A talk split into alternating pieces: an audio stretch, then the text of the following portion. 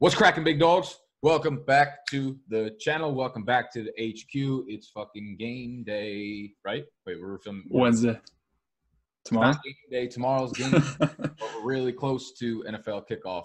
Tomorrow night is Chicago and Green Bay. That's a good matchup. I like that. There are a couple players in this game who might not do so well, which makes them a trade target. And that's what we're doing today. This is a video I like to release in the beginning of the year to get you a good idea of who the general trade target should be over the first month or so of the season based on early season schedules and a, a number of different factors because at the beginning of the year is kind of a shit show in fantasy between figuring out snap counts and depth charts and who's moving up, who's moving down, who is going to be the main guy in a lot of offenses. So we're going to pick out probably five, six, something around there guys that we think are going to be prime sell high, buy low candidates for the first month of the season. Throughout the year, we're going to be doing this video every week. We will be filming it Tuesday night. We will be releasing it Wednesday night for specific trade targets for that week for what we see going forward. But this is just a very general video of, uh, of what we see and uh, what we think the first month of the season is going to play out like. And uh, as always, if you are new to the channel, subscribe, hit that down below. Hit that thumbs up button if you enjoy the video, and you can go follow us on Twitter. Our handles will be linked somewhere, uh, and we're throwing out a lot of uh, information on both of our Twitter accounts. But we are here. FB God is back in the house. He's got the bunk bed still behind him. He went hatless today. He had a comment about him. Um, people can't take him seriously because of the bunk beds behind him, which is why I think he actually took his hat off for the first time ever. Um, Noah, do you have any any words as, as to the reasoning? Nah, my, my hat's just mad dirty. And, you know, that comment kind of got to me a little bit. It shook me up a bit, but we're back and we're better than ever. So I knew it fucking, I knew it fucking rattled you. Noah seems a little bit off today. That's why. It's because whoever left the fucking bunk bed comment really, it got deep into his soul. It's motivation, though. I'm ready. You ready? You ready yeah, to roll? ready. All right, let's do it. I'm gonna I'm gonna start this off, and this one kind of let's let's up? hit the intro. Love that. Love that.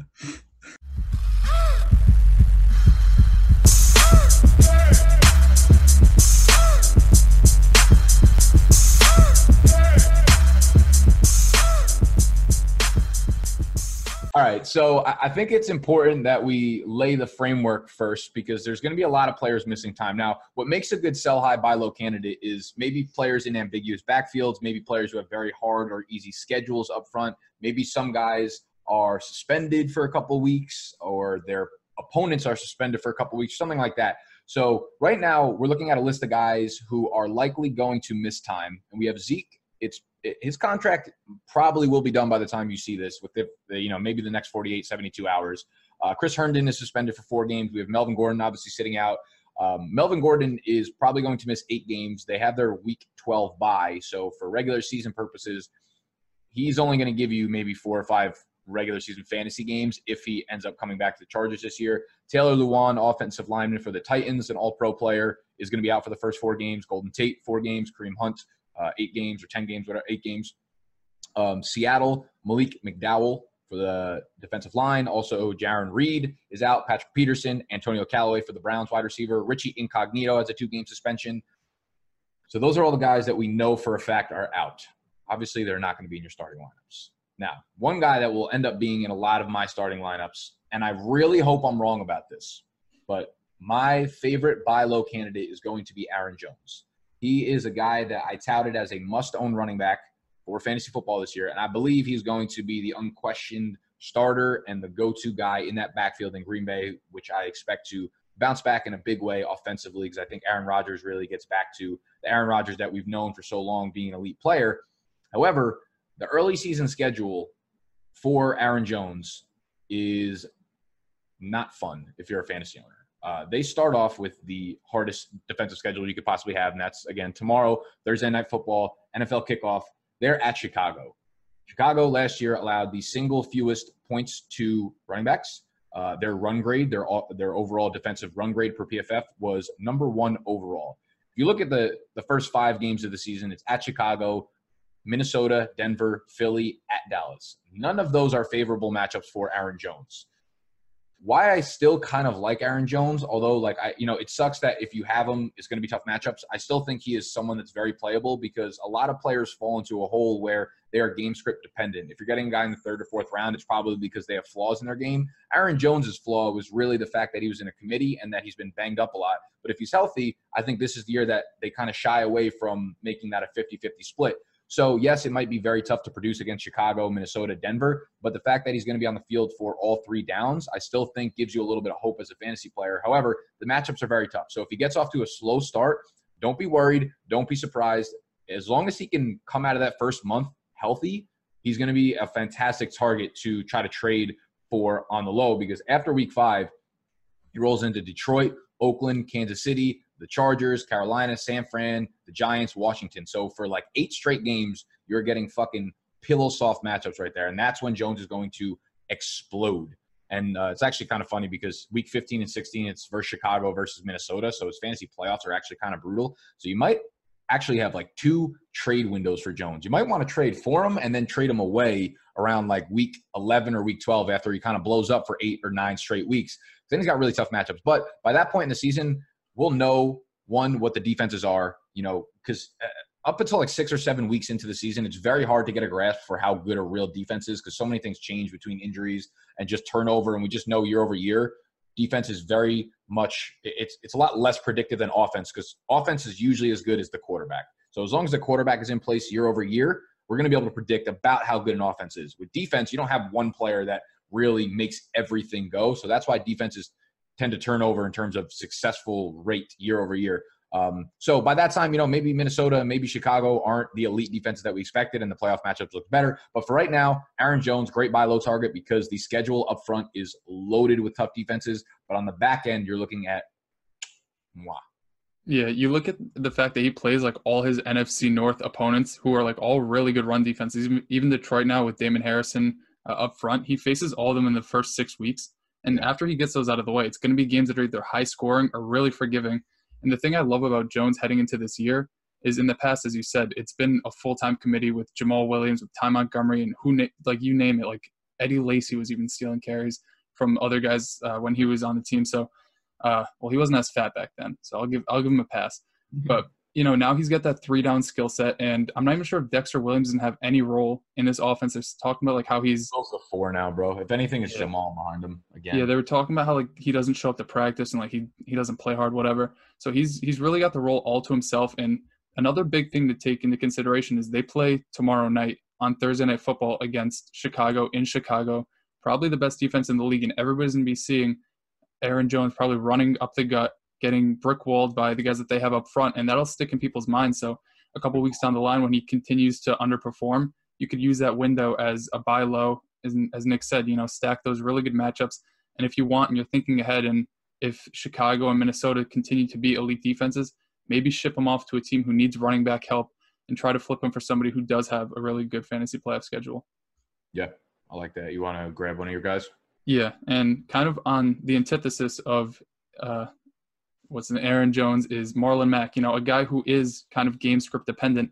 And this isn't completely because Jacoby Brissett is now their quarterback, right? I know Andrew Luck is gone, and the main reason why we loved Marlon Mack was those those goal line carries he was going to get because they were going to be in the red zone a whole a whole bunch. Because last year with Andrew Luck, they were top five in red zone opportunities and red zone drives per game.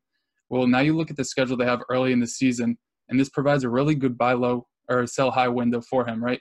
They face the Chargers, who stink against running backs. They can't stop anybody. Um, Tennessee is the only tough matchup, but again, that's probably be a low scoring game where they might even rely on the run because they're not going to have to play from behind.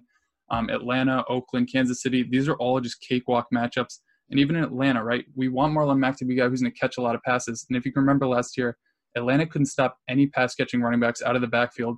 And if Marlon Mack's going to be on the field for most of the game, he's going to catch balls, and that's just going to raise his value because people are going to start to think hey, maybe he is this three down back. Maybe he is somebody who can catch passes. I would say you're wrong because we've seen two straight seasons of him not doing it consistently, and that one game shouldn't be an outlier that you use to prove a point that you want to be proven rather than what reality really is. And then after that week, you get to see who he faces. It's Houston, Denver, Pittsburgh, three pretty good defenses. Miami, another cakewalk, but you're going to have to go through three tough matchups just to get there. And then Jacksonville, Houston, Tennessee, three more tough matchups. Tampa Bay is a cakewalk, and then New Orleans and Carolina. Basically, every good defense he plays, aside from maybe Tennessee and Jacksonville, has a good offense paired with them, and maybe Denver too. Which means not only is he going to not be like efficient on the ground because they're going to stop him up front, but if they're playing from behind, he's going to be taken off the field. You look at last year, his splits when they were leading as opposed to when they were from behind. He only had 49 opportunities in, uh, in game situations where they were trailing. Uh, Nyheim Hines had 88. So he was basically, I know he played less games, but he was basically being heavily outtouched by a guy who shouldn't really be on the field as much as he was. But it's because he's kind of got limitations in the passing game. Um, I can't speak to his pass blocking because I'm not a PFF expert, but like he's he's not going to be out in the field for a ton of these games where they're facing tough defenses and when they're playing from behind. And not to mention Jacoby Brissett is now their quarterback, who even though he's probably one of the better backup quarterbacks in the NFL, the drop off from Andrew Luck, who just threw 39 touchdowns last year, to Jacoby Brissett is going to be huge, whether you like it or not. And the huge thing that I want to look at is like the last time Brissett was there, I know he was brand new to the offense, brand new to the team, and now he has two, three years under his belt. Um, and he's been with Frank Reich for that one season. I want to look at the time of possession, right? You look at last year of the 10 teams, of the top 10 teams in time of possession, seven ranked top 10 in rush attempts. Meaning, if you hold the ball a lot, you're probably running a lot because running runs the clock down, and obviously that gives you a higher time possession. Of the bottom five teams in time possession, four of them ranked bottom eight in, pass, in rush attempts. Meaning, again, if you're not holding the ball a lot, you're not running a lot. Well, the last time Jacoby Brissett was the quarterback for the Indianapolis Colts, they were 24th in time possession, which just further takes away from the volume of Marlon Mack. Um, they're not going to be in the red zone nearly as much as they were last year. And I just think after those first five weeks, when he is getting those cake matchups, when they probably will be playing from behind against easy defenses as opposed to the second half of the year, um, they're going to have more scoring opportunities. And that's just a great time to sell a guy who really doesn't have that double digit touchdown floor that we were hoping when Andrew Luck was at the helm. Sam, that was a lot of big facts you just laid out right there. I just got Marlon Mack, Marlon Mack, yeah. So I still get plenty of comments. You know, I thought you were in love with Marlon Mack you know, what the fuck? Why didn't you draft Marlon Mack? I'm like, bro, I like, we pivoted as a brand. We pivoted from Marlon Mack as soon as the Andrew Luck calf injury became serious. As soon as Andrew Luck retired, Marlon Mack becomes this fucking hypothetical high upside guy or high floor guy, whatever you want to put it. But he's not a guy when he is on the board when I'm looking to draft my RB2 or whatever, I just can't seem to hit the button on him because I had never been in love with the talent. The situation was just gorgeous. And you pointed out that early season schedule, the Atlanta, Oakland, KC, it was actually fucking absurd uh, at one point against Atlanta. Like the running backs that went against them, you could almost pencil them in for eight receptions a game. It was like up 117 last year, which is like seven and a half a game, which is ridiculous. Yeah, I remember it was like CMAC was going against him in the end of the year last year, and just like DFS, it's like you could pencil him in for like 14 receptions that game. It, was, it got out of control. So we'll probably see Mack really haul in like a good pass catching load over the first five weeks of the season. I would almost move that trade window down past Houston because I think Houston's defense is going to be way, way, way, way worse than they were last year. I mean, they just let go of Clowney. Uh, they don't have Tyrann Mathieu anymore. They let go of like two or three other free agents. I can't remember. I was listening to a podcast with Evan Silva the other day, and he named like three or like three or four really key defensive players on their team that are not with them anymore. So I think this is going to be a team that goes high scoring on offense, obviously very good on offense, and lets up a lot of points on defense. So I think that could also be a, another good game. You look at their matchup last year uh, in week four, it was 34 to 37. Uh, week 14, 24 to 21. So there were definitely points being scored. So I think um, Mack might you can even maybe push yeah in the back. playoffs he tore them up too. I think he went for like 130 yards and a touchdown. So yeah, so you could probably push that down a little bit um, depending on you know where you want to sell him. But definitely Mack is not a guy that I see consistently producing over the course of the season. So you could sell him at peak value, I am in on that. Now a guy that would be an interesting flip um, in a perfect world on paper would be the Marlon Mack or Miles Sanders flip because we love Miles Sanders, or I love Miles Sanders. I actually just took him in the town get down draft last night.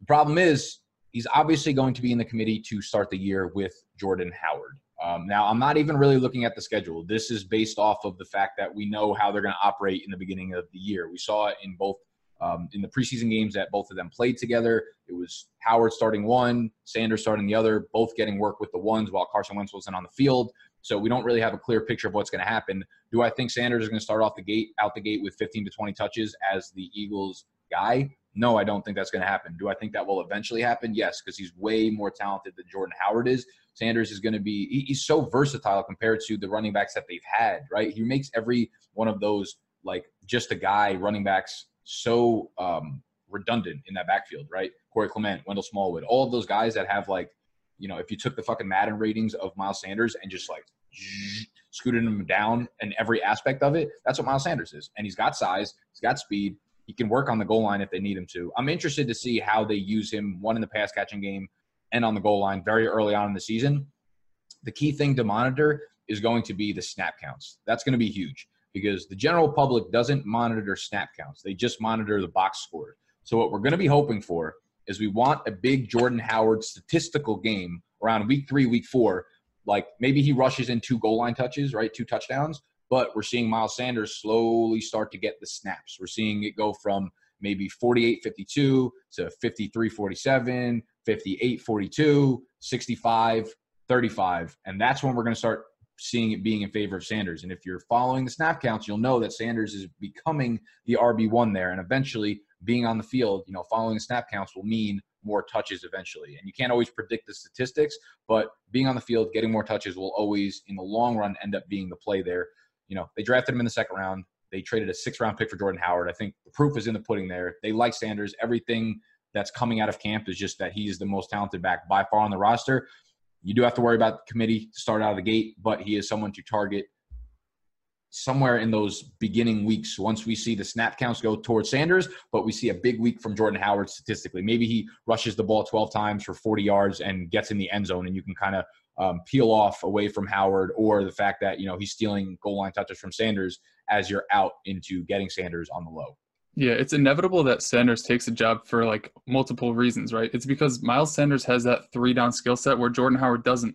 If you remember back to last year, after two years in Chicago, they're finally hyping up Jordan Howard as a guy who could catch passes. And they tried that out over the first three weeks of the year, and it didn't work at all. And when that happens, you don't want a guy in the backfield who kind of like shows your hand to the defense, right? When he's on the field, you know that he's not going to catch a pass and you know they're probably just going to run the ball. With Miles Sanders, that's not going to happen. And in Chicago, when he was their lead back, right, they had trust in him. He's brand new in Philadelphia. What's to say that, sure, they spent a six round pick on him. If he's just like just as good as he was in, since in Chicago, they're just going to move on to Miles Sanders, a guy who they spent a high pick on, and a guy who can give you value in all aspects of the game, not just being fat and running up the middle for two and a half yards of carry. Yeah, there's a lot more to Miles Sanders' game. It's a great fucking offense, right? It's a great offense, and I know I I understand that Pederson historically does use running back by committees, but when Jay Ajayi was healthy, right? Remember when he got traded for the second half of 2017, he started getting 13, 15, 18 touches a game. When they came into the year, he got hurt immediately, but you saw him being thrown into that workhorse role. He was going to get the 15 plus touches. Josh Adams last year was a guy who, for like a six or seven week stretch of the season, was getting 20 plus carries a game. Like it's not out of the realm of possibilities to see Miles Sanders get 20 plus touches a game for you know three quarters or a half of the season or whatever, and that's what you can have as a that's that's a league winner right there if you get him on a, an offense that's you know top five or top three in scoring, and that's something that I definitely see possibly happening in Philadelphia because their offensive line is so strong and they have so many weapons that defenses will never be able to stack the box. Even if Jordan Howard is on the field, they know they're going to run the ball up the middle. You still can't stack the box because you have DeSean Jackson, you have JJ Arcega-Whiteside, you have Alshon Jeffery, you have, you know, all of these fucking players. So the way I look at it, is just like it's just too good of a situation for you to just lean on the running back by committee because eventually it will turn itself towards the talent.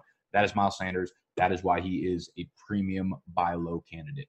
Yeah, and a sell high that goes along with him on the same exact team in my eyes is Alshon Jeffery. And I know he's not like a fancy name and he's not somebody that you're really targeting, but you look at his early season schedule and he's a guy who could actually like absolutely blow up over the first five weeks. He gets Washington, Atlanta, Detroit, Green Bay, and the New York Jets. None of those are very good defenses. I guess Detroit they'll probably put Darius Slay on him, which could probably limit his uh, fantasy output.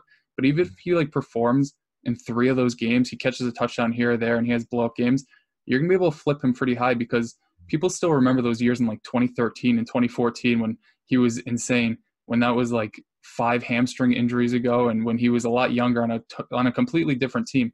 And you just look at not only the lat- the latter half of the season when he faces at Minnesota, at Dallas, at Buffalo, Chicago, New uh, New England. Those are teams that have Xavier Rhodes, Byron Jones, Tre'Davious White. Chicago's just gonna they might honestly kill Carson Wentz that game. I'm not looking forward to it. And then, you know, Stephon Gilmore, uh, Xavier Howard. That's probably his easiest matchup is Miami, but they still have one of the best cornerbacks in the league. He doesn't have an easy second half of the season schedule. And paired with this is there's so many young pieces in this offense that they want to get implemented that he's kind of going to be boxed out. And I know he's signed through I think 2021 or 2022, so he's not like a prime cut candidate after this season. But they drafted JJ Arcega or Arthega Whiteside. If I think he's like from Barcelona or something. That's how they, how they like pronounce it. But yeah, yeah. So they have him who kind of brings like a very similar skill set, like a six foot two, 220 guy who can box out, uh, can win in all quadrants of the field. He's probably going to be getting more run towards the second half of the season, which takes away from uh, Alshon Jeffery's upside. Along with that, Dallas Goedert, who I think he suffered a calf injury, so he might be slowly implemented into this offense. So it might seem like maybe they're not going to run as many two tight end sets early in the year, but you got to remember he's going to probably be eased in. And this is a team that ran uh, two or more tight ends 40% of the time last year. And if he does start to get on the field a lot more, and they do run a one wide receiver set, who's to say it isn't DeSean Jackson or JJ Arcega Whiteside out there um, playing in the one receiver role, which just further takes away from his volume. As we just talked about, Miles Sanders, a guy who can catch passes. If he's going to be taking away dump offs and just overall volume from Alshon Jeffery, because keep in mind, right, over the past two years, Philadelphia hasn't been targeting the running back position because Darren Sproles has been banged up, and their lead backs have been Jay Ajayi, LeGarrette Blunt, Wendell Smallwood, uh, Josh Adams, just guys who can't catch the ball. With Miles Sanders out there, I wouldn't be surprised if they move towards. Back there. What happened? Like the dream team back there. Yeah, honestly, if I could have those guys in like a full court five on five basketball game, I think we could, we could do some damage. But on a football field, I'd pass on them. but um, over the past two years, they've targeted the running back position 14% and 17% of the time, which is well below league average of 21%. So even though they're not going to be the same targets that Alshon Jeffery is getting because they're going to be like an eight out of like three or four, um, it just takes away from the volume. And as, as they move towards a league average rate, passing to guys like Miles Sanders and God forbid Jordan Howard, um, it's just going to further take away from Alshon Jeffery's upside. I think he's just a guy you can ship off after those first couple big games in the beginning of the season. Maybe buy low on a guy like T.Y. Hilton and then reap the benefits. Yeah, I like that. Je- Jeffery's not a guy that's really on my board in terms of even looking to draft from the start, but there is someone in every draft that usually takes him in the seventh or eighth round. They're going to feel good about it in the beginning of the year because that schedule for pass catchers is is pretty nice out there, and he's got the extra uh, the extra weapons there to kind of spread the defense out. And like you said, Jeffery has not he hasn't gone over 850 receiving yards in like five years now. Jeffery is nothing like what he was in his prime. I wish we got. I wish he didn't deal with so many injuries because he was a really exciting player at the time, and like to see him in his prime would have been you know exciting. But like that that time is coming past. He is on the downslope of his career, and uh, let him kind of start off hot, and then see if you can make a move for one of these other you know buy low guys that we have on this list. The last buy low guy I have on this list is Cooper Kupp. And if you've been following me, I am in love with uh, you know the combination of Robert Woods and Brandin Cooks this year. I'm not in love with Cooper Kupp because he is coming off this ACL injury, which happened nine months ago. His current ADP is like the fifth round, right? Uh, he tore it in week 11 last year. So that's nine and a half months removed from uh, the start of the season, you know, the first game next week. Now, we know that a typical ACL tear recovery is nine to 12 months. And that's, you know, the, if he were 100% recovered, that's at the various earliest stages of that recovery. And that is just the ligaments, you know, that is just within the ACL. That doesn't mean you're at full strength with the muscles, building up the muscles around the ACL. That doesn't mean you're, you're at NFL full game speed. So my problem is that I think Cooper Kupp, while you know everything we've heard is really, really good and uh, encouraging in terms of like his health and him being back on the field and how involved he is in the offense. Um, but I still think he is not mentally 100% yet. You know, most players, it's going to take them the second year to get back in order to be them their full selves from what they were prior to it. And we've seen reports that they are practicing a lot more in the two tight end sets, which is something that they did not do whatsoever last year. They were the single highest um, rate team in terms of three wide receiver sets. So they ran the 11 personnel 77% of the time last year, highest rate, and that was by a pretty large margin. Now, Kupp uh, did avoid the uh, the pup list, so he will be suiting up in, uh, in week one. That does not mean he's 100%. Um, so when I think about Kupp, it's just like I love him as a player, and I love what he was to this offense last year. I just think guys who tear their ACL midway later into the season are always going to start off a little bit slow. So where a lot of people are just like expecting that, you know, five for 75 and a touchdown game week over week over week over week, I think you're going to see Cooper Kupp play on like, you know, 50% of the snaps for the first couple weeks, then maybe 60% of the snaps, then maybe by like week six or eight, he's back up to 75, 80% of the snaps, and he won't be a full time player until they're into the second half of the season. So a lot of people might draft Kupp thinking he's 100% because they just see the general reports, but know the trend lines and know that he won't be back to his full 100% snap self until probably the second half. And if you can snag him, you know, close to the second half of the season, understand that he's going to have a lot more time on the field during that part of the year. So Cooper Kupp's a guy I'm looking to not draft, but grab him for the second half of the year. Yeah, he might even be a guy you flip Alshon Jeffery for because in the same yeah. idea of them being injury prone, but Alshon Jeffery starting off hot and Cooper Kupp starting off slow, you can be like you can leverage your offer and be like, hey, this guy is on an elite offense just like Cooper Kupp, but he started hot. We don't know if Cooper Kupp's ever gonna get better. Flip it, and then you get a guy who over the two years he's been in the league has been just a matchup nightmare because all he does is line up in the slot and burn safeties and burn linebackers that they put on him in an elite offense. And when he's on the field, he's Jared Goff's number one target. And in the red zone and in the deep receiving game, surprisingly too. Um, he's just going to be on the receiving end of a lot of good looks. And I agree with you. He's not a guy who I'm targeting in drafts because his draft price is too high. And I think letting somebody else draft him, um, start off slow, and then just capitalizing on them getting a little annoyed that their fifth round pick isn't turning out the way that they wanted to is a perfect way to approach owning and trying to acquire Cooper Kupp this season. Yeah, exactly. I mean, I, we love the talent. I li- I remember calling I called him the White Keenan Allen when he came out in his draft class, and everyone was like, ah, blah, blah, blah, and I was like, yo, this dude is going to be a dynamite slot receiver, and he is. He still is. But this ACL injury is, serious. We have science, we have timetables for it, and he's not going to be a full time player until a month or two into the season. Just know that going into. If you drafted him, understand that, play him accordingly, but look to buy low second half of the season. Jared Goff coming into his third year, threw for 4,700 yards last year. Up tempo Rams offense. They're going to do the damn thing again. So Kupp is a, a buy low guy. Yeah, Jared Goff isn't hitting that seventh uh, seventh season boost as I think Mike Mayock said about Derek Carr. But you know, third season for a QB is pretty good, so I'll take that to boost uh, yeah, Cooper. We're on the up and up, and then nothing's changing there in LA, so we love him. I believe you have one more guy, another fifth yeah. round wide receiver. It's Calvin Ridley, and Matt Ryan is hitting his 14th year boost, so I think he's gonna be somebody who can really return value this year. And he's another buy low because you look at the schedule they get to face the beginning of the season, right? At Minnesota, Philadelphia, who I know on the chart it says that they're not very good defense, but you got to keep in mind they lost Rodney McLeod, they lost Jalen Mills, who I think is also out this year. Their entire their entire secondary was yeah. on the timelines last year. Everybody was dead, and that's kind of the reason why they were seventh, along with them being good offense and teams playing from behind in garbage time. But um, at Indianapolis, Tennessee, at Houston, even the best matchups they get here are on the road, and these are games where he's probably Calvin Ridley probably isn't going to perform up to where you drafted him because even last year he was kind of inconsistent in games where you expected him to produce, whether it be him leaving early in a game to I think it was an ankle injury or just him not being you know as consistent of a wide receiver you would hope for. But you got to remember the guy was a rookie and Julio Jones is on the other side of the field who's always going to be the number one target there. Um, and if those in- inconsistencies remain into this season in the beginning of the year, he's a prime guy to buy low because after that game, they get at Arizona, where Patrick Peterson is still suspended. The Rams, which is going to be a high scoring shootout. Seattle, whose defense, their secondary isn't very good. I know they just added Clowney, but um, I think Atlanta's offensive line should be able to hold them off a little bit. And then the bread and butter, weeks 10 through 15. That, that NFC South. Man. They get five straight games in the NFC South. And listen to this little big fact. Last year, when facing the uh, NFC South, Calvin Ridley's average receiving line was five catches, 78.7 yards, and 1.2 touchdowns. And that's including a game against Tampa Bay where he left after the first quarter and had 37 yards in just one quarter of play. So he's going to absolutely eat in four straight games.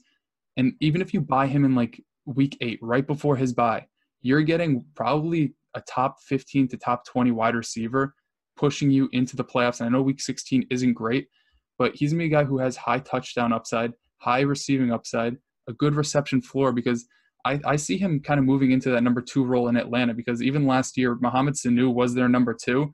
But a little sneaky thing is Mohamed Sanu is already 30 years old, and next year he's a 1.4 million dollar cap hit if they cut him, which isn't that much.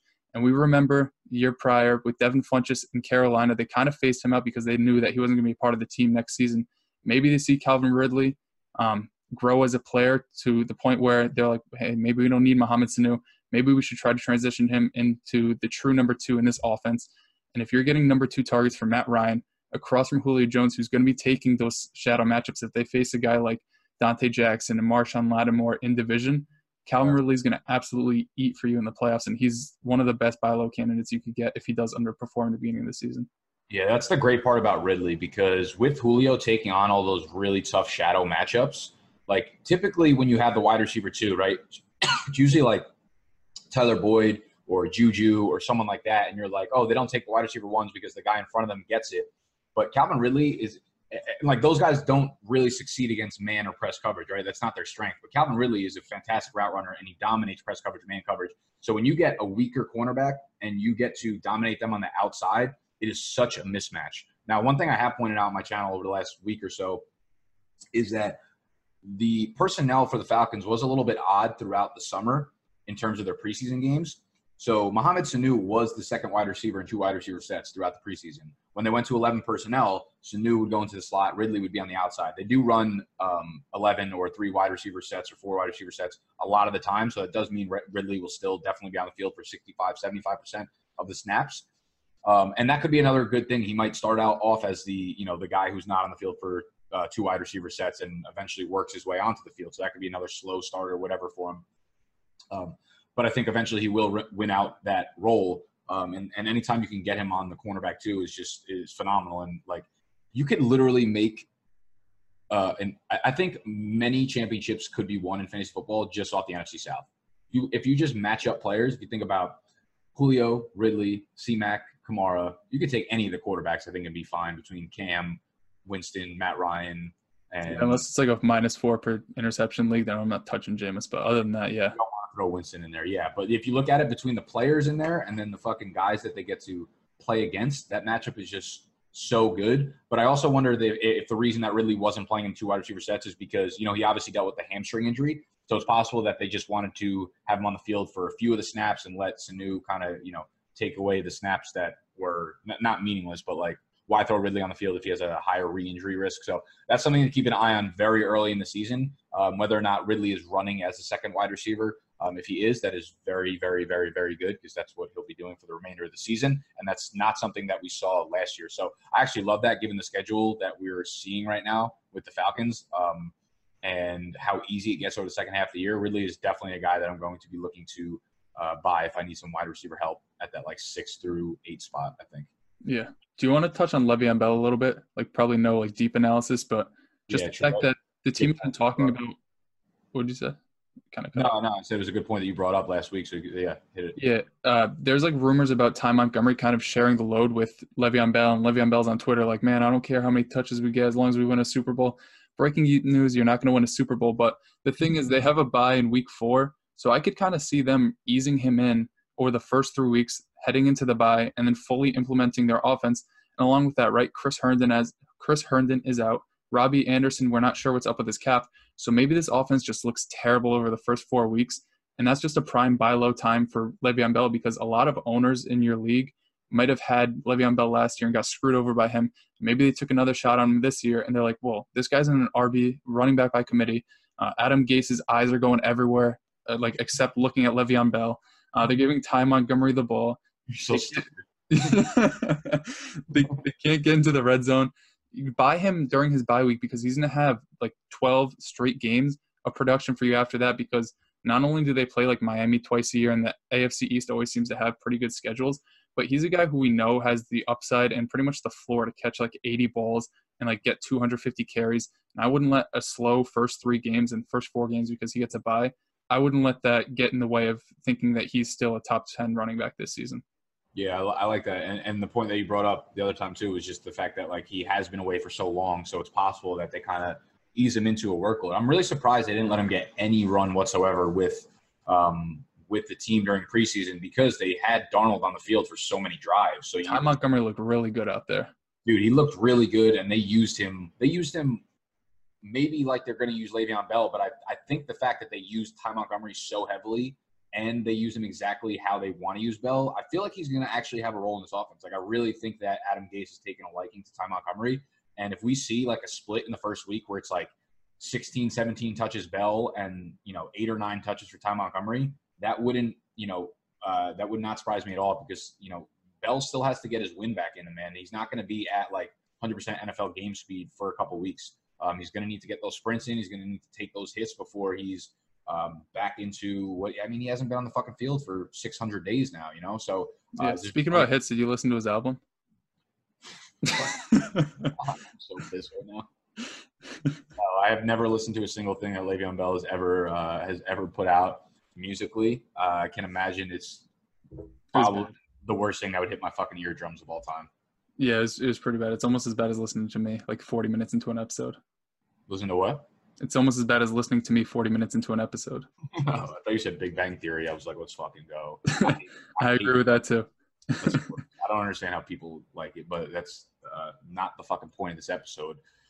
That is our list of sell high, buy low, guys. I think we fucking hit that on the head. To be honest, I think that was a, I think that was a fantastico episode, and I think these are guys that you need to keep on your radar because you can't just let go guys early on. You can't give up on guys, and you can't forget about guys if they do start slow on other teams. These are guys that you should have written down somewhere, right in your fucking notepads right now on your phone.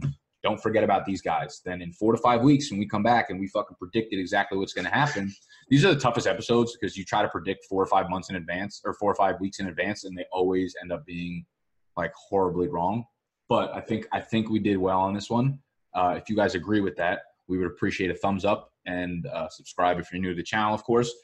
Throughout the year, we will be on Patreon if you want all of your questions answered. Obviously, there are going to be a lot of comments down below. We can't get around to all of them. We try our best, but on patreon.com slash BDGE, you will get weekly rankings. You will get a private live stream helping you answer your sit star questions. You will get a community forum in which myself, Noah, Snacks, and Animal will be helping answering your fantasy football questions and you will get a waiver wire article. Uh, we are not doing a video this year for the waiver wire. That will only be an exclusive article on Big Dogs Patreon. So that is where you can get all the in-season exclusive content. Patreon.com slash BDGE. Go follow our asses on Twitter, and we will see you there. We'll see you on uh, next Thursday's video, next Wednesday's video. Enjoy week one's games. Football is fun.